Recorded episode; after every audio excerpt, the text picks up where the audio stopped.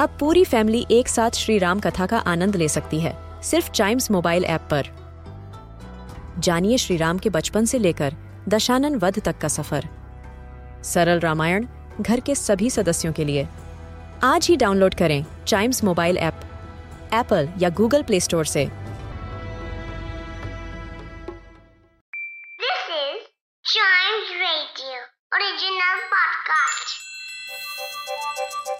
हर दिन की एक कहानी होती है। कुछ ऐसी बातें जो उस दिन को बना देती हैं हिस्ट्री का हिस्सा। तो आइए सुनते हैं कुछ बातें जो हुई थी इन दिस डेज़ हिस्ट्री. आज दिस डेज़ हिस्ट्री पॉडकास्ट में हम बात करेंगे कोलंबस के बारे में उसके बाद मैं आपको बताऊँगा हिंदी के विद्वान मैथिली शरण गुप्त के बारे में, और फिर हम बात करेंगे सेंटा क्लॉस लैंड के बारे में, और आखिरी में जानेंगे स्टैचू ऑफ़ लिबर्टी के बारे में। तो सबसे पहले आपको ले जाता हूँ 1492 में आज ही के दिन इटली के नाविक क्रिस्टोफर कोलंबस, जो कि इटालियन एक्सप्लोरर एंड नेविगेटर थे, अपने तीन जहाज़ों के साथ स्पेन से भारत की खोज पर रवाना हुए थे। लेकिन उन्होंने जिस ज़मीन की खोज की थी, उसे अमेरिका कहा जाता है। इनफैक्ट उन्होंने वहाँ के लोगों को इंडियंस तक बुलाया। और ऐसा भी कहा जाता है कि मरते दम तक उन्हें यही लगा था कि उन्होंने एक एशियाई ज़मीन की खोज की थी। चलिए बढ़ते हैं आगे।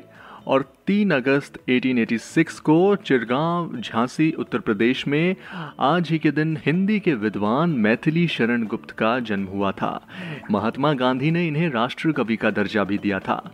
12 साल की उम्र से ही उन्होंने कविताएँ लिखनी शुरू कर दी थी। लिटरेचर और आर्ट के फ़ील्ड में उनका अहम योगदान रहा है। इसीलिए उन्हें 1952 में राज्यसभा सदस्यता दी गई और 1954 में इंडिया का third highest civilian award Padma Bhushan से नवाजा गया।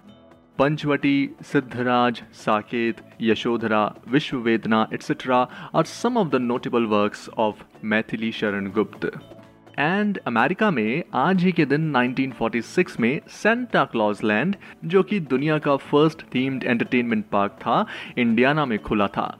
आज इसे हॉलीडे वर्ल्ड नाम से जाना जाता है और इसमें जो वुडन रोलर कोस्टर्स है, वो दुनिया के सबसे प्रीमियर कोस्टर में से एक है। इसके अलावा 1993 में स्प्लैशन सफारी वाटर पार्क भी हॉलीडे वर्ल्ड का हिस्सा बना। And in this there are two water coasters and wave pools इसके अलावा एक रिवर और फैमिली राफ्ट राइड्स और बहुत सारी वाटर स्लाइड्स चलो, फ़िलहाल बढ़ते हैं आगे। और 2004 में अमेरिका में आज ही के दिन 9/11 टेररिस्ट अटैक के बाद स्टैचू ऑफ़ लिबर्टी को फिर से टूरिस्ट के लिए खोला गया था। आपकी जानकारी के लिए बता दूँ Statue of Liberty was a gift of friendship from the people of France to the United States, and it is also recognized as a universal symbol of freedom and democracy. इसे अमेरिकन गवर्नमेंट ने 1924 में national monument का दर्जा दिया तो ये थी this day's history में आज की कहानी। आई होप आपको ये सारी बातें इंटरेस्टिंग लगी होंगी। और ऐसी ही इंटरेस्टिंग बातें रोज सुनने के लिए आप चाइम्स रेडियो का ये वाला पॉडकास्ट दिस डेज़ हिस्ट्री को तुरंत सब्सक्राइब लाइक और शेयर करें ताकि आपसे इसका कोई भी एपिसोड मिस ना हो जाए। Till then keep chiming